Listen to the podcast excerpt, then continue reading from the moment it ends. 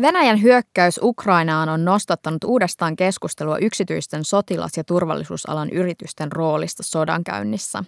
Erityisen suurta huomiota on saanut pahamaineinen venäläinen palkkasoturijoukko Wagner, jonka sotilaiden on raportoitu taistelevan myös Ukrainassa. Mitä ryhmästä tiedetään ja mikä merkitys sillä on Venäjän ulko- ja turvallisuuspoliittisten tavoitteiden ajamisessa?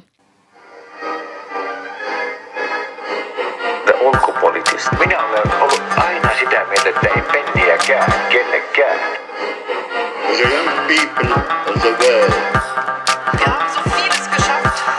Wir schaffen das. China. And we had the most beautiful piece of chocolate cake that you've ever seen. There is one message. Human rights are women's rights and women's rights are human rights. Minullakin on sananvapaus. Ulkopoliittista. Parempaa ulkopoliittista keskustelua. Tänään The ulkopoliittisessa podcastissa keskustellaan yksityisistä sotilas- ja turvallisuusalan yrityksistä ja niiden roolista Ukrainan sodassa. Vieraana on Tampereen yliopiston väitöskirjatutkija ja The ulkopoliittisten kirjoittaja Mikko Räkköläinen. Tervetuloa. Kiitos. Ja tämän jakson juontavat Annastina Haapasaari ja Leonard Wilhelmus. Mikko, sä olit tosiaan meidän vieraana The Ulkopoliittista podcastissa neljä vuotta sitten kertomassa yksityisistä turvallisuuspalveluista ja niiden kasvavasta roolista sodankäynnissä. Ähm, otetaan kuitenkin tähän alkuun vielä lyhyt kertaus kuulijoille, mitä oikeastaan nämä yksityiset sotilas- ja turvallisuusalan yritykset on ja miten ne myös vertautuu palkka-armeijoihin. Joo, ähm, yksityisiä sotilas- sotilas- ja turvallisuusalan yrityksiä on ehkä helpoin kuvata vertaamalla niitä tosiaan muutamaan muuhun tällaiseen epätyypilliseen konflikteissa toimivaan organisaatioon tai henkilöryhmään. Yksityiset sotilas- ja turvallisuusalan yritykset, ainakin länsimaiset sellaiset, on ainutlaatuisia siinä, että ne on todellakin laillisia yrityksiä, jotka myyvät avoimesti ja laillisesti kaikenlaisia sodankäyntiin ja turvallisuuteen liittyviä palveluita. Ja se äm, laillisuus tekee niistä ainutlaatuisia, koska sitä kautta ää, toisaalta ne maksaa veronsa, mutta sitten ne, ne voi myös kerätä huomattavaa ää, toimintakykyä sekä omaisuuden muodossa. On esimerkiksi tämän alan yrityksiä, jotka on erikoistunut lentämään hävittäjäkoneilla harjoitusvastustajina valtioiden ilmavoimille. Sitten nämä pystyy myös rekrytoimaan entisiä sotilaita, erikoisjoukkojen sotilaita esimerkiksi paremmilla palkoilla. Näiden yritysten, ainakin isompien tällaisten yritysten johtokunnat on täynnä eläkkeellä olevia kenraaleita, entisiä poliitikkoja, näillä on täysin avoimet, avoin osakkeenomistus ja näin poispäin. Eli äh, nämä on kaikin puolin laillisia toimijoita. Äh, tässä suhteessa nämä ero esimerkiksi äh, palkkasotureista. Palkkasoturi on määritelmällisesti ensinnäkin laiton taistelija, joka on laittomasti konfliktissa mukana. Ja tästä johtuen palkkasotureiden toimintakyky on myös rajallinen, vaikka he usein muodostaa jonkinlaisia yksiköitä. Nämä on väliaikaisia ja he pystyvät myymään lähinnä sitä omaa henkilökohtaista osaamistaan, eli taistelua, mahdollisesti vähän koulutusta, mutta ei niin kuin läheskään sitä skaalaa palveluita ja niin erikoistuneita palveluita, mitä yksityiset sotilas- ja turvallisuusalan yritykset.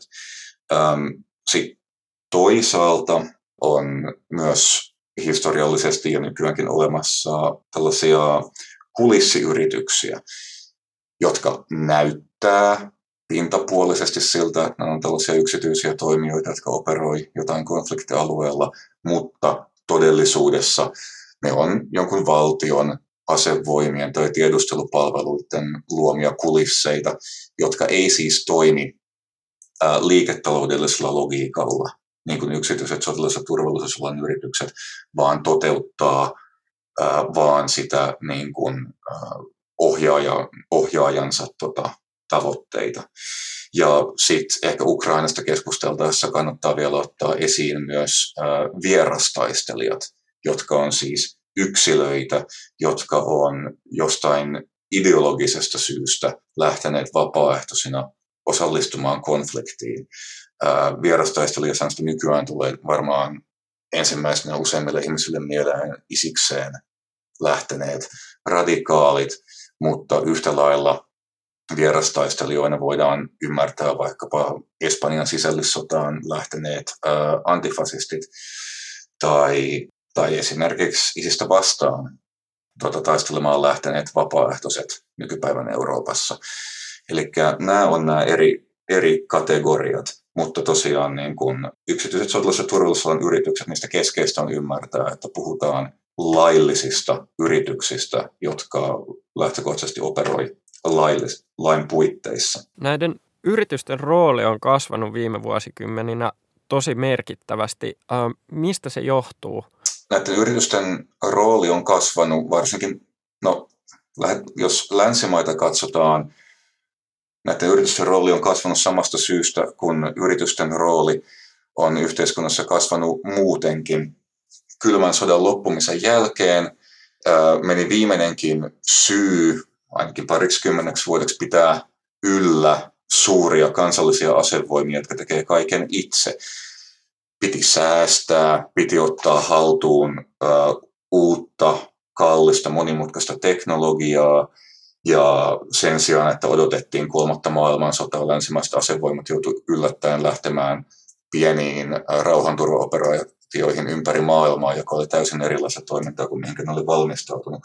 Ja ratkaisuksi tähän otettiin äh, sama konsti, millä ratkaistiin kaikkia muitakin valtionhallinnon ongelmia, ulkoistaminen. Ulkoistetaan kaikki, mikä ei ole aivan sitä valtionhallinnon, tässä tapauksessa asevoimien ydintoimintaa, ja näin pyritään säästämään rahaa. Ulkoistaminen alkoi monissa maissa kylmän sodan aikana logistiikasta, huollosta, ähm, niin kuin vaikka Suomen armeija on ulkostanut tota, äh, Leijona Cateringille ruokailun, ja sitten Suomen armeijan tota, kiinteistöt ulkoistettiin senaattikiinteistölle, kunnes senaattikiinteistöt alkoi toimia yrityslogiikan mukaan nostamaan hintoja, ja armeija painosti tota, sitten, että heidän tilansa siirrettiin erilliselle tota, organisaatiolle hallinnoitaviksi.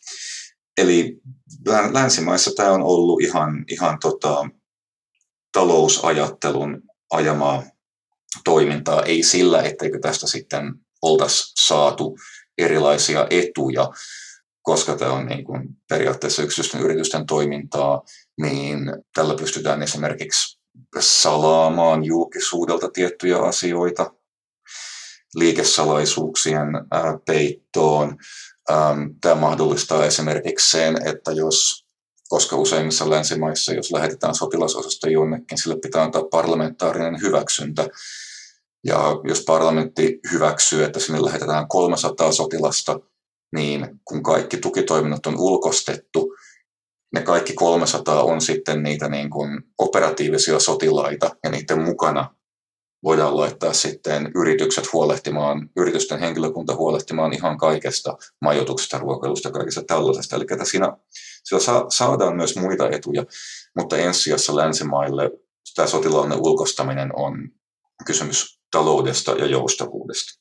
Ja sitten tietysti, koska nämä yritykset ovat vapaita tietyissä rajoissa toimimaan, missä haluavat, niin esimerkiksi monet ähm, kehitys, kehittyvät maat on pyrkineet palkkaamaan tällaisia yrityksiä konsultoimaan, kouluttamaan, rakentamaan, jotta ne, niiden omat asevoimat ei joudu niin kuin nousemaan niitä kehityksen tikkaita askel askeleelta, vaan kun tuodaan vaikkapa yritys, jonka henkilöstö on kaikki entisiä Yhdysvaltain asevoimien tota, eksperttejä tietyissä asioissa, niin nämä tietyt asiat pystytään sen yrityksen avulla nostamaan jossain kehittyvän maan asevoimissa saman tien huipputasolle. Tästä on ihan, no esimerkiksi epäiltiin, että eräs yritys Jugoslavian hajoamissotien aikaan olisi käytännössä suunnitellut kroateille kokonaisen sotilasoperaation, jolla he sitten voittikin sen tota, oman sotansa siinä. Tämä on hyvin kiinnostava ja myöskin aika vähän tunnettu aihe vielä toistaiseksi. Äh, avasit siis, että nämä yksityiset turvallisuus- ja, ja sotilaspalveluita myyvät yritykset toimii täysin laillisesti, kun taas sitten nämä palkka-armeijat on laittomia. Mutta miten sitten se oikeudellinen asema niillä yksityisillä ja sotilas, äh, yksityisillä sotilas- ja turvallisuustoimijoilla, niin minkälainen se on siellä sota- ja kriisialueilla niin kuin käytännössä? Käytännössä se on tietysti hyvin, ähm, hyvin vaihtelevat, jos äh, yritys menee kriisialueelle, sanotaan vaikkapa jonkun ison, tukemaan jotain, jotain isoa länsimaata, niin tota, yleensä silloin sillä on jotenkin turvattu oikeudellinen asema. Esimerkiksi Yhdysvallat usein sisällyttää näiden yritysten henkilökunnan siihen samaan Status of Forces-sopimukseen, joka, jolla ne sopii tämän operaation kohdemaan kanssa, että myös yhdysvaltalaiset sotilaat on immuuneja paikalliselle oikeudelle. Sitten jos nämä yritykset esimerkiksi, koska näiden asiakkaat ei läheskään aina ole valtioita, sitten on erilaisia järjestelyitä, jotkut isot sanotaan vaikka öljyteollisuuden yritykset pystyy käytännössä neuvottelemaan omille turvallisuusjoukoilleen myös jonkinlaisia immuniteetteja.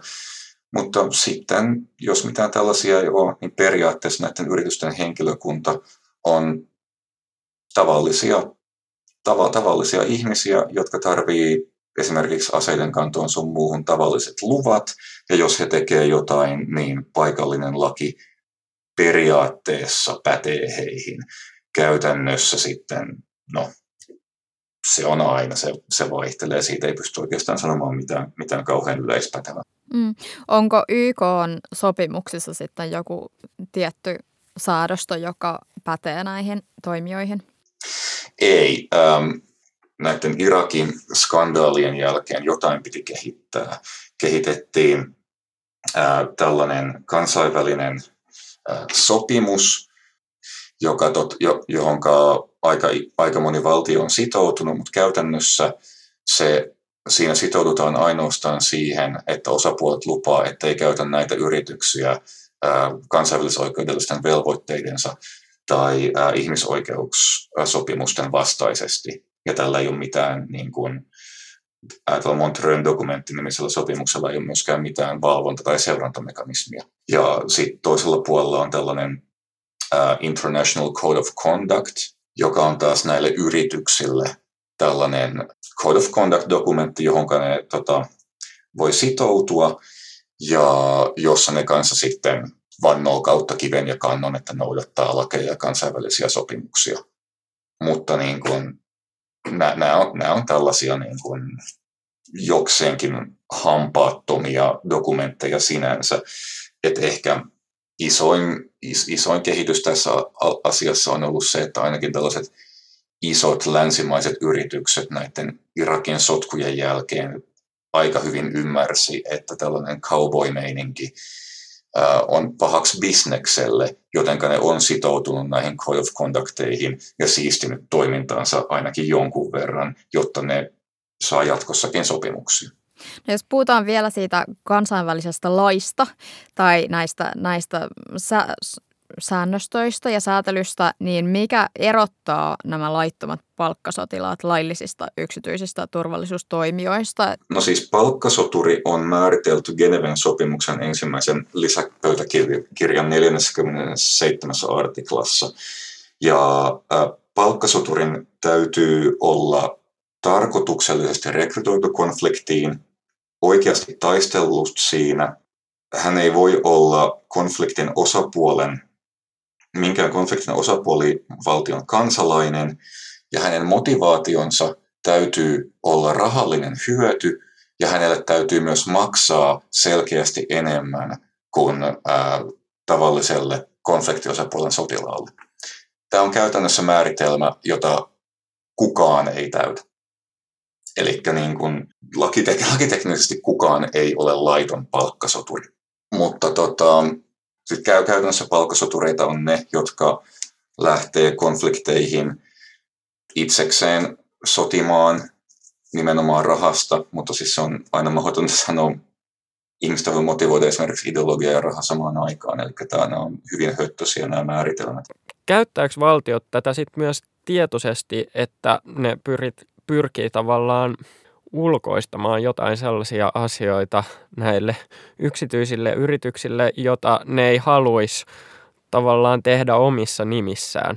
Joo, siis kyllä tota, ei ehkä ei ehkä taistelukentillä ja konfliktialueilla niinkään, mutta aika räikeitä esimerkkejä on esimerkiksi, toivottavasti kaikki muistaa edelleen tota, Yhdysvaltain nämä, tämän terroristi epäiltyjen kidutusohjelman, jota käytännössä toteutettiin näillä salaisilla, salaisissa tukikohdissa ympäri maailman.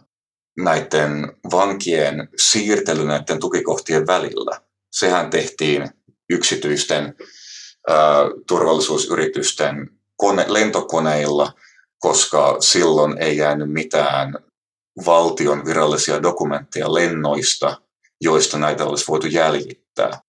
Toinen, ja siis en, en nyt halua sanoa, että tämä on vain Yhdysvaltain tota, ongelma, mutta Jenkeissä näitä esimerkkejä on niin kuin onnistuttu tonkimaan esiin. Irakissa oli myös tämä tota, Abu Ghraibin vankilaskandaali, missä vankeja kidutettiin ja jopa surmattiin ja siitä lopulta päätyi sitten jokunen merijalkaväen sotilas vankilaan. Mutta nämä sotilaat kertovat, että he oli itse asiassa tehneet näitä hirmutekoja käskyistä, jotka tulivat tässä vankilassa työskennelleiltä kuulustelijoilta jotka eivät olleet Yhdysvaltain asevoimien tai muuten liittovaltion työntekijöitä, vaan yksityisten yritysten tiedustelueksperttejä. Ja Yhdysvaltain reaktiohan sitten koko skandaaliin oli se, että tällaisten näiden vankiloiden myös vartiointi ulkoistettiin, jotenka ei tullut enää tällaisia ikäviä juttuja, että niin kuin sotilaat kidutti ja pahoinpiteli vankeja ja sitten siitä syntyi dokumentteja, jotka lain mukaan oli pakko luovuttaa ulos, koska kun yksityistetään, ei ole enää samanlaista kontrollia. Ja siis aivan varmasti muut valtiot käyttää tätä myös, mutta tosiaan Yhdysvalloissa ehkä se on sitten merkki, että niin demokratia toimii siinä mielessä, että nämä asiat on tullut siellä julki. Puhutaan seuraavaksi tästä Wagner-ryhmästä ja sen asemasta Venäjän ulkopoliittisissa hankkeissa. Tämä venäläinen niin kutsuttu palkka-armeija, Wagner-ryhmä on erityisen pahamaineinen ja viimeisimpänä Wagner-ryhmän epäillään sekaantuneen 300 asettoman henkilön teloitukseen Malissa maaliskuussa. Um, Wagner on saanut viime aikoina paljon julkisuutta, mutta sen ympärillä myöskin leijuu tämmöinen salaperäisyyden verho, joka ei toivottavasti kuulosta liian puolensa vetävältä ja jotenkin positiiviselta konnotaatiolta. Mutta mitä tästä ryhmästä tiedetään? Varmaksi tästä ryhmästä tiedetään hyvin äh, vähän.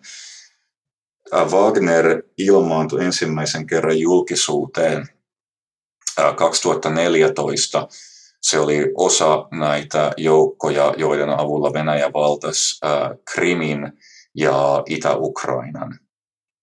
Ja siellä Wagner, Wagnerin taistelijat osallistuivat ihan etulinjan taisteluihin, esimerkiksi Debaltsevan suuren taisteluun 2015, ja silloin heillä oli esimerkiksi käytössään Venäjän armeijan panssarivaunuja. Wagnerin tota, kenttäjohtaja on tällainen Dimitri Utkin, joka on entinen sotilastiedustelun everstiluutnantti, Tsetseenian sotien veteraani, ää, erikoisjoukkojen mies. Hän on tiettävästi myös ää, raivokas uusnatsi, joka on, jolla on SS-tatuoinnit sun muut, mikä on tietysti Venäjän nykyisen propagandan näkökulmasta melko mielenkiintoista. Ja Wagnerin omistaja tai hallinnoija on saatavilla olevien tietojen mukaan oligarkki äh, Sergei Prigozhin, joka on äh, hyvin läheinen Vladimir Putinin liittolainen. Hän, omi, hän omistaa laajasti erilaisia suuryrityksiä, ähm, nousi itse asiassa menestykseen ensin ravintoloitsijana. Nykyään käsittääkseni omistaa esimerkiksi monopolin Venäjän asevoimien ruokahuoltoon, mutta lisäksi paljon tota, kaivosalan yrityksiä, jotka liittyy myös Wagnerin toimintaan.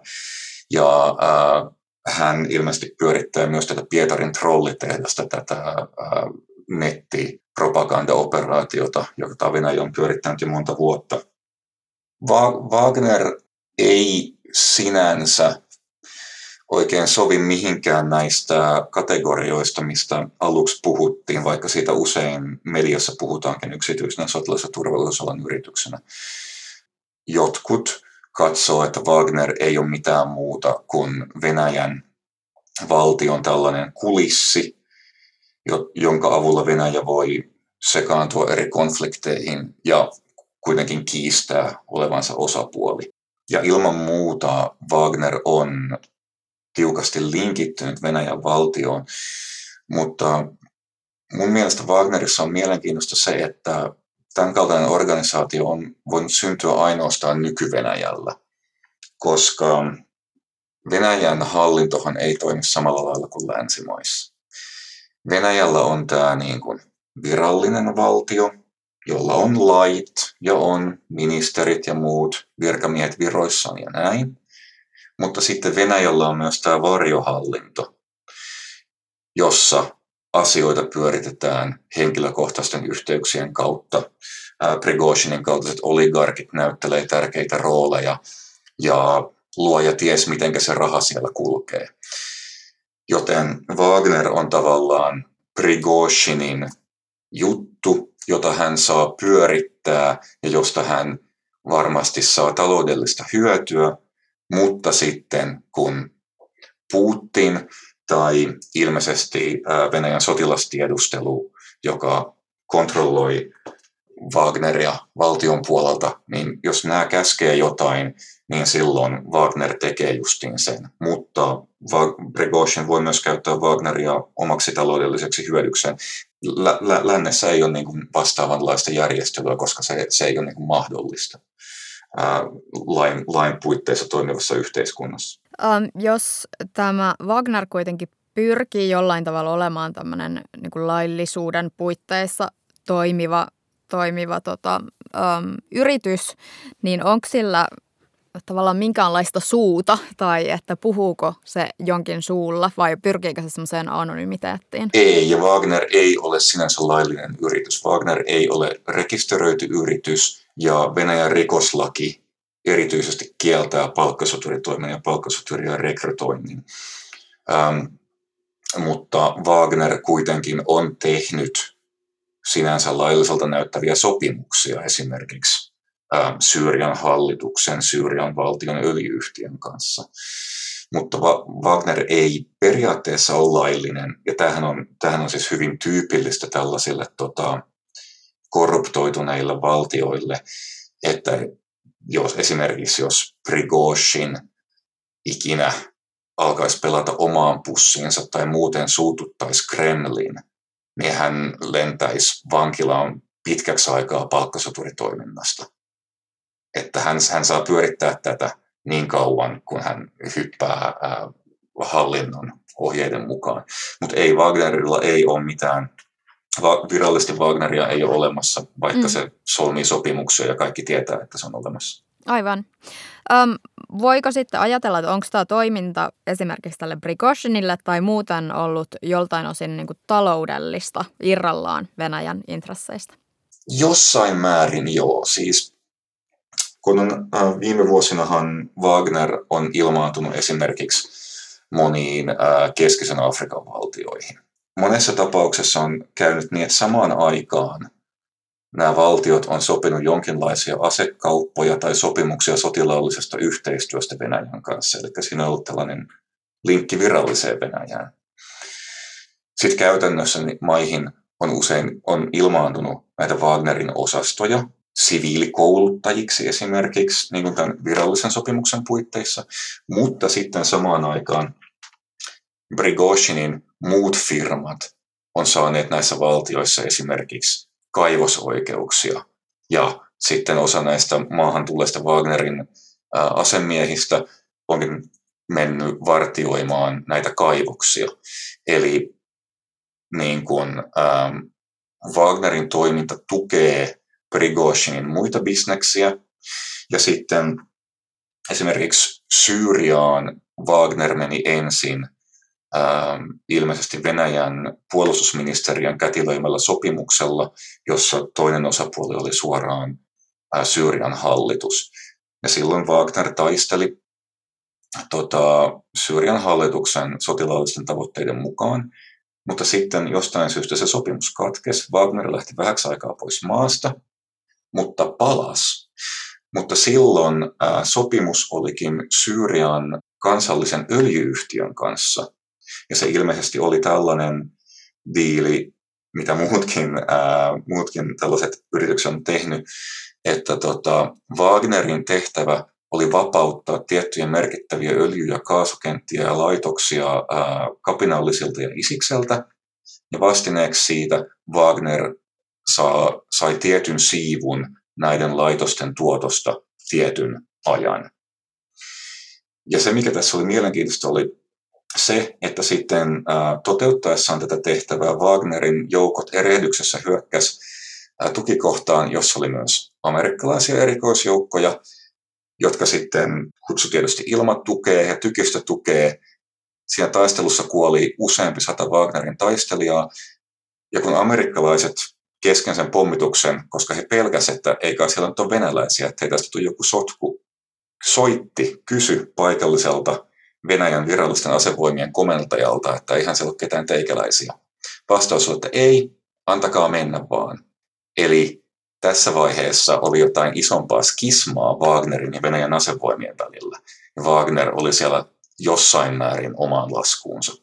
En ole nähnyt niin kuin, tarkempaa selvitystä tälle, mutta joku tällainen siinä oli, että nämä Venäjän eri organisaatiot ei aina pelaa yhteen, mikä antaa Wagnerilla mahdollisuuden sitten pyrkiä vain tekemään rahaa. Ja se olisi hyvin mielenkiintoista tietää, minne kaikki se raha sitten levittäytyy Venäjän hallinnossa. Aivan. Ja nämä Wagnerin sotilaat, sen mainitsit tämän Syyrian, mutta sen lisäksi eh, heitä on tavattu muun muassa eh, Itä-Ukrainassa, Malissa, eh, Keski-Afrikan tasavallassa, Libyassa ja Burkina Fasossa, niin uskotko, että näissä sitten on ollut kyse puhtaammin tavallaan taloudellisesta toiminnasta Wagnerille vai sitten näistä nimenomaan kulissirakennelmista, joilla Venäjä on sit pyrkinyt verhoamaan omaa osallisuuttaan näissä konflikteissa?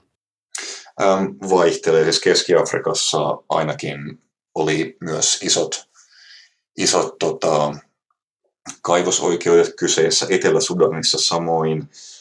Mali ja Burkina Faso on sen verran uusia tapauksia, että niistä ei ole vielä tota kauheasti tietoa, mutta voisin kuvitella, että niissäkin niin kuin, ja vaikka Wagner meniskin johonkin maahan ensin sen takia, että se palvelee Venäjän valtiota, niin tietysti Prigozhin varmaan alkaa katsoa, että kun hänellä, hänen bisneksillään kerran jalansia on jossain maassa, niin voisiko siellä sitten tehdä siinä sivussa jotain jotain pientä. Miten sä niin kuin laajemmin näet, että Wagner edistää Venäjän ulko- ja turvallisuuspoliittisia tavoitteita? Wagner on keino Venäjälle justiin saada jalkansa oven väliin moniin tällaisiin kehittyviin maihin, jotka kovasti haluaisi sotilaallista tukea sekä materiaalia että erityisesti koulutusta. Ja käyttämällä Wagneria virallinen Venäjä voi väittää, että Venäjän joukkoja ei ole maassa.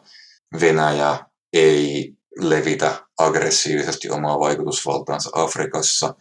Ja sitten myös Kiina ja Venäjähän on molemmat tällaisille ma- äh, kehittyville maille, joissa on huono ihmisoikeustilanne, länsimaita houkuttelevampia kumppaneita, koska Kiina ja Venäjä ei ala nassuttaa mistään ihmisoikeuksista, vaan kuten Malissa niin päinvastoin nämä sotilasneuvonantajat ää, auttaa vaikkapa epäiltyjen kapinallisten lahtaamisessa.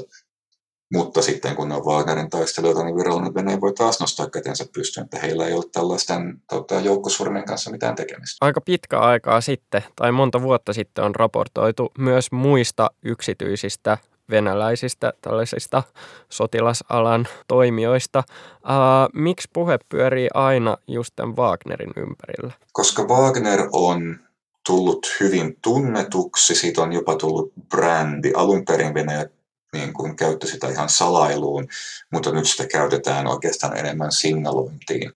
Täytyy siis huomata myös, että Venäjällä on myös sellaisia turvallisuus- ja sotilasalan yrityksiä, jotka toimii, toimii ihan tämän länsimaisen mallin mukaan. Vaikkapa tämä Prigozhinin ähm, tota, firma, joka myy nämä äh, ruokintapalvelut Venäjän armeijalle. Tai ähm, esimerkiksi tällainen Moran Security Group on monta kymmentä vuotta toiminut yritys, joka on erikoistunut kauppamerenkulun suojeluun. Eli niin kuin, Wagner poikkeaa näistä täysin. Sitten nämä muut tällaiset Wagnerin tavoin mahdollisesti operoivat organisaatiot, niin ne on ilmeisesti huomattavasti pienempiä ja niistä, niistä on saatu hyvin vähän tietoa julki.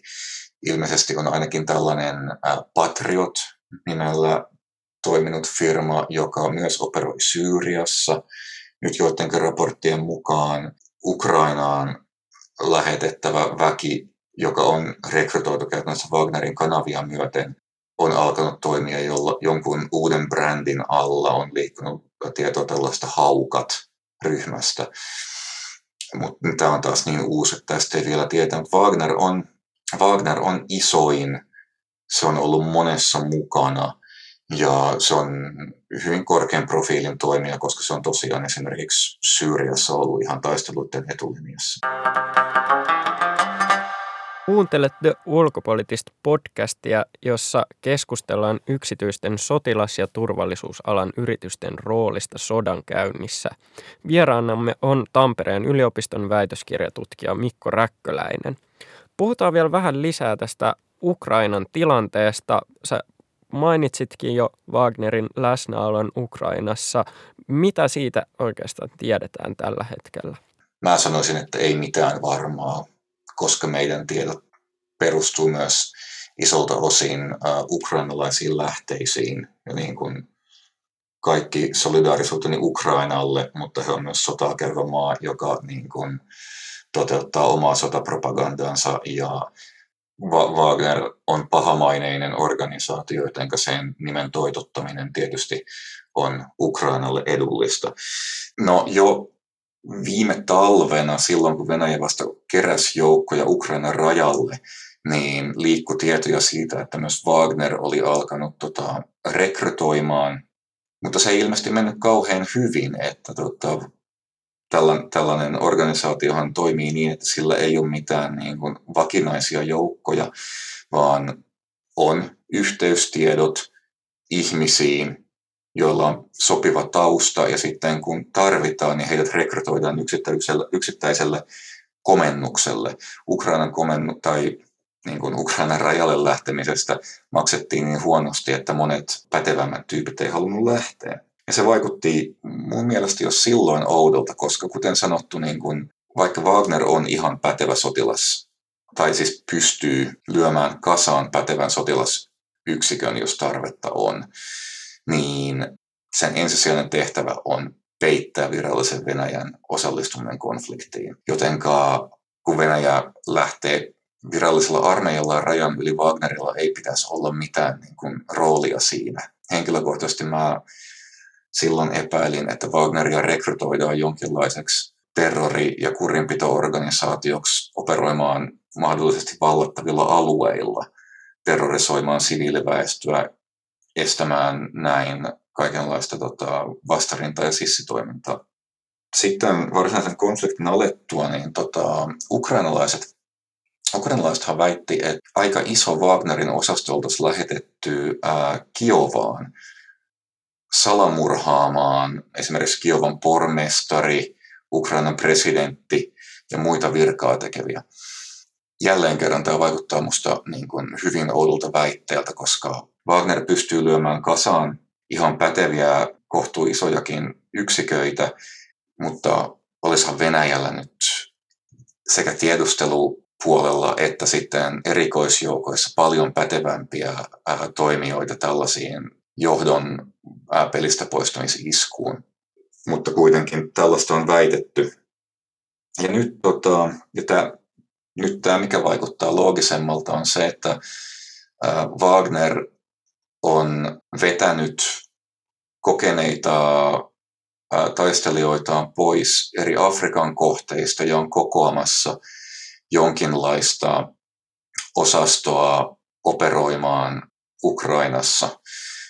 On ollut puhetta esimerkiksi tuhannen taistelijan osastosta Itä-Ukrainaan. Tämä vaikuttaa jo niin kuin järkeenkäyvimmältä ihan sen takia, että koska tämä Venäjän tota, operaatio on mennyt massiivisella tavalla pieleen, niin he joutuu etsimään uusia reservejä ja kokeneita taistelijoita, mistä löytyy. Ja Wagnerin kautta heitä löytyy, Wagner luultavimmin laitetaan ihan etulinjaan nyt, kun Venäjä keskittää hyökkäyksensä Itä-Ukrainaan. Ulkomaisten sotilaiden läsnäolo on puhuttanut laajemminkin Ukrainan sodassa ja sanoitte, tässä kootaan Wagnerille näitä joukkoja ja reservejä, mutta Venäjän riveihin on lisäksi ilmeisesti tulossa jopa 40 000 syyrialaista vierastaistelijaa, ellei sitten puhuta näistä palkkasotilaista. Ja sitten voit myös tässä avata, että onko he sitten menossa tämän Wagnerin kautta vai Venäjälle suoraan. Mutta sitten myös Ukrainan puolelle on lehtitietojen mukaan rekrytoitu kymmeniä tuhansia taistelijoita ympäri maailmaa ja suomalaisiakin on vapaaehtoisesti lähtenyt matkaan sinne. Mitä tällä hetkellä tiedetään ulkomaisista sotilaista Ukrainassa ja sitten toisaalta Venäjän puolella? No Venäjähän tosiaan oli, oli näitä uutisia, että tota, Venäjä pyrkisi rekrytoimaan Syyriasta kokeneita kaupunkisodan veteraaneja. Tämä uutinen tuli jo aikaa sitten ja sen jälkeen siitä ei mun tietääkseni ole kuulunut mitään. Eli tota, ei, ei vaikuta realisoituneen ainakaan vielä. Ja mun ymmärtääkseni tämä ei tapahtuisi Wagnerin rekrytointiverkoston kautta, vaan tämä olisi jonkinlainen äh, sopimus suoraan Al-Assadin äh, hallinnon kautta, että he keräisivät tällaisen vapaaehtoisarmeijan, ja teen täällä raivokkaasti lainausmerkkejä sormillani, ja sitten lähettäisi sen niin kuin kokonaisena valmiina yksikkönä Venäjän tueksi, mutta tosiaan tästä ei ole niin kuin sen uutisen tultua kuulunut mitään sen enempää. Samoin oli, on ollut jotain puhetta, että esimerkiksi Keski-Afrikan tasavallasta oltaisiin rekrytoimassa taistelio, taistelijoita Venäjän riveihin. En, en ole nähnyt mitään, mikä niin kuin todentaisi, että tämä olisi realisoitumassa. Tämä on sitten, millä termillä heitä kutsuisi. Palkkasoturi voisi olla hyvä, sitten tällainen, jos Syyria esimerkiksi lainaisi tai vuokraisi kokonaisen sotilasosaston Venäjälle, niin meillä ei oikein, meillä ei oikein ole sille sopivaa sanaa. Se on sellaista toimintaa, joka oli yleistä vielä keskiöön Euroopassa, mutta niin kuin, ää, modernina aikana tällaista ei ole kauheasti tapahtunut. Ää, Ukrainan puolella sitten taas, Ukrainahan tosiaan heti konfliktin alettua pisti julki avoimen kutsun, että he ottaa vapaaehtoisia omien riveihinsä. Tässä, ja sinnehän on lähtenyt hyvinkin innokkaasti väkeä ja ilmeisesti monia on jouduttu käännyttämään takaisin, koska ei ole kunto tai ei ole tota, aiempi sotilaskokemus riittänyt. Heitä voidaan pitää lähinnä tällaisina vierastaistelijoina tai vapaaehtoisina heidät ensin seulotaan, tarkastetaan ketä he on, mikä heidän taustansa on, ja sen jälkeen heidät mun käsittääkseni integroidaan Ukrainan asevoimiin, mikä tekee heistä laillisia kansainvälisen lain kirjaimen mukaankin laillisia taistelijoita. Sitten tietysti he, he saa sen normaalin, normaalin palkan, näinköhän jossain jonkun maininnan jostain tota, kolmesta ja puolesta tuhannesta dollarista kuukaudessa niin kuin aiempaa sotilaskoulutusta omaaville vapaaehtoisille. Se on sitten taas mikä kunkin henkilökohtainen motivaatio on, raha, seikkailu, ideologia, solidaarisuus Ukrainaa kohtaan, niin kuka tietää, mutta teknisesti, tota, teknisestihan tällainen toiminta on laillista ainakin, jos ei niin kuin lähtien kotimaan laki sitä estä. Ja Ukraina on ilmeisesti ihan, tosiaan ihan tota hyvin onnistunut rekrytoimaan tällä lailla lisää taistelijoita joukkoihinsa. Mm. Tämmöisessä tilanteessa sitten tavallaan se merkitys näiltä yrityksiltä tai kulissiyrityksiltä sitten tavallaan tulee tyhjäksi, koska siinä ollaan niin kuin avoimin kortein pelataan? No ei, ei välttämättä, koska siis kuten sanottu, niin no siis länsimaiset yritykset ei ole oikeastaan myynyt etulinjan taistelupalveluita, koska ne on se valtioiden asevoimien ydinalue, jota länsimaiset asevoimat varsinkaan ei ole halunneet ulkostaa, ja toisaalta se haisee liikaa laittomalle tai ainakin moraalittomalle palkkasoturitoiminnalle. Mutta tota, kuten sanottu, niin nämä yritykset myy niin paljon muutakin todella erikoistuneita suorituskykyjä vaikkapa kybermaailmassa, tiedustelussa, ties missä. Että niin kuin tällaisia yrityksiä saattaa hyvinkin toimia Ukrainan hyväksi joko suoraan sopimuksella ää, Ukrainan kanssa tai sitten, tota, koska siis nämä yritykset on myös erinomainen tapa antaa tukea ilman, että tukea antava valtio joutuu suoraan sekaantumaan mihinkään riittää, että maksetaan yritys tekemään jotain. Tällaista voi hyvinkin olla, mutta siis Tämä on täysin spekulaatiota, tätä ei ole näkynyt missään, tota, missään julkisissa lähteissä. Mutta siis ää, yksityisiä turvallisuusalan yrityksiä kyllä niin kuin tällä hetkellä operoi paljon Ukrainassa, mutta he ei taas toimi valtiollisille asiakkaille, vaan varakkaat, varakkaat yksityiset henkilöt Ukrainassa tai yritykset on palkanneet paljon tota, yksityisiä turvallisuusfirmia esimerkiksi evakuoimaan perheitä, työntekijöitä. Siellä saattaa olla jotain kallista laitteistoa tai muuta, joka pitää saada pois sodan jaloista. Tai sitten halutaan, halutaan suojata jotain tota, yrityksen laitoksia, yksityisiä koteja, jos vaikka sieltä on lähdetty evakkoon, niin sinne voidaan, sinne voidaan nostaa yksityiset turvamiehet vartioimaan, ettei sinne turvestelijoita. Tällaisia toimijoita on tota, ähm, raporttien mukaan Ukrainassa tällä hetkellä hyvinkin paljon. Onko nämä siis länsimaisia yrityksiä? Nämä on siis länsimaisia yrityksiä, joo. Että niin kuin, äh, ukrainalaiset yritykset tai kansainväliset yritykset, jotka toimii Ukrainassa – palkkaa täys, jälleen tämä on täysin laillista niin kauan kuin ainakin nämä yritykset tai näiden yritysten henkilöstö toimii Ukrainan lain puitteissa ja jälleen kerran sotatilassa, niin esimerkiksi se aseiden kanssa heiluminen siellä ei varmaan ole niin kauhean tarkka. Osaatko sanoa vielä, että millaisia tyyppejä siellä on sit töissä näissä ja minkälaisia palkkioita ne suunnilleen saa? Tällaisiin tehtäviin palkataan yleensä, tai ainakin mieluusti entisiä erikoisjoukkojen sotilaita, länsimaalaisia, pohjoisamerikkalaisia, mikäli mahdollista.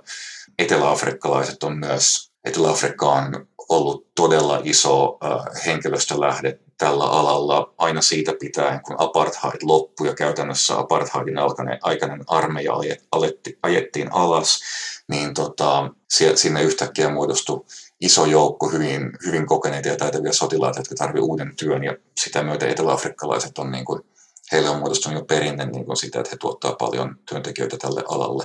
Hyvä, hyve, hyvin tota, hyvän koulutuksen, hyvän taustan, ehkä taistelukokemustakin omaavat äm, entiset sotilaat tällaisten yritysten palkkalistoilla. Siis puhutaan useiden tuhansien dollarien päiväpalkoista, mahdolliset bonukset päälle että on hyvin rahakasta. Siis monet, monien länsimaiden erikoisjoukot kärsii aivovuodosta, koska sotilaat palvelee niissä, vaan sen minimiajan ottaa sen huippukoulutuksen ja lähtee sitten yksityiselle sektorille. Siinä on valtava ero siihen kolmen tonniin 500, mitä oli tämä mm. kuukausipalkka näillä Ukrainan armeijan sotilailla sit puolestaan. Mutta mm. siis jos teoretisoidaan, niin tässä sodassa on tällä hetkellä kaksi osapuolta, että on Venäjä ja Ukraina, mutta teoriassa on mahdollista, että jonkun tämmöisen kulissifirman kautta siihen astuisi nyt sitten muita valtiollisia toimijoita vielä, vielä sekoittamaan pakkaa ja ajamaan itselleen mm. tärkeän puolen. No joo, siis tavallaan jonkun tällaisen ähm, firman palkkaaminen, niin se nyt vastaa suunnilleen samanlaista sekaantumista konfliktiin kuin tämä aseapu, mitä länsimaat jo toimittaa. Että tota, nyt, nyt kun puhutaan ihan niin kuin täysmittaisesta valtioiden välisestä sodasta, niin se, mitä tällaiset yritykset pystyy tuomaan taistelukentälle, on aika vähäistä. Että se, on enem, se on enemmänkin se tietotaito ja jotkut hyvin spesifit erikoistuneet suorituskyvyt, millä, millä ne pystyy niin kuin vaikuttamaan kokoaan enemmän. Mutta mä näkisin, että tällainen on suunnilleen samanlaista konfliktien sekaantumista kuin tämä panssarintorjuntaohjusten lähettäminenkin. Tähän loppuun vielä viimeinen kysymys. Jos ajatellaan maailmantilannetta, jossa nyt ollaan ja sitä suuntaa, mihin Ukrainan sotakin tätä järjestystä vie, niin lähitulevaisuudessa ja, ja pitkä, pidemmälläkin tähtäimellä, millaista roolia yksityiset sotilas- ja turvallisuustoimijat tulee näyttelemään? Maailmantilanne ei oikeastaan hetkauta sitä niin kuin kauheasti ainakaan länsimaiden osalta, koska länsimaat on jo kauan sitten tulleet riippuvaisiksi näistä yrityksistä. Länsimaat ei, useimpien länsimaiden asevoimat ei kykene toteuttamaan enää suuria sotilasoperaatioita ilman näiden yritysten tukea, ei, ei niinkään tota, aseellisia turvapalveluita, mutta kaikenlainen logistiikka, huolto, ruoka, kaikki se, mitä tarvitaan taustalle, jotta saadaan ne sotilaat rynkyt kädessä etulinjaan. Kaikkea sitä on ulkostettu niin paljon, että niin kuin ainut mitä se niin kuin voi tehdä on, että nyt kun puolustusbudjetit kasvaa, niin kysyntä lisääntyy. Eli länsimaissa tämä bisnes luultavasti vaan kasvaa.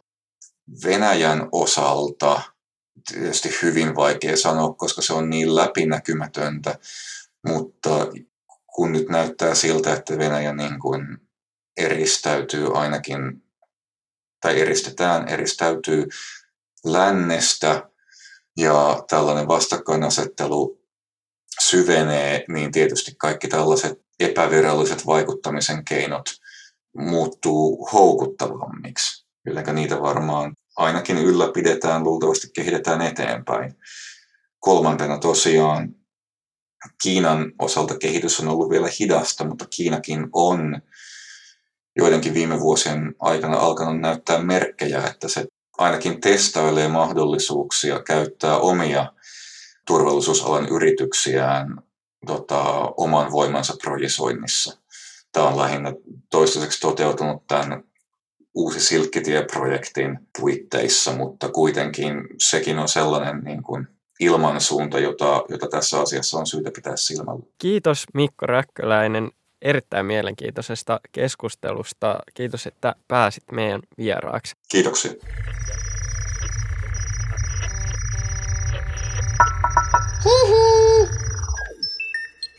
Jakso.fi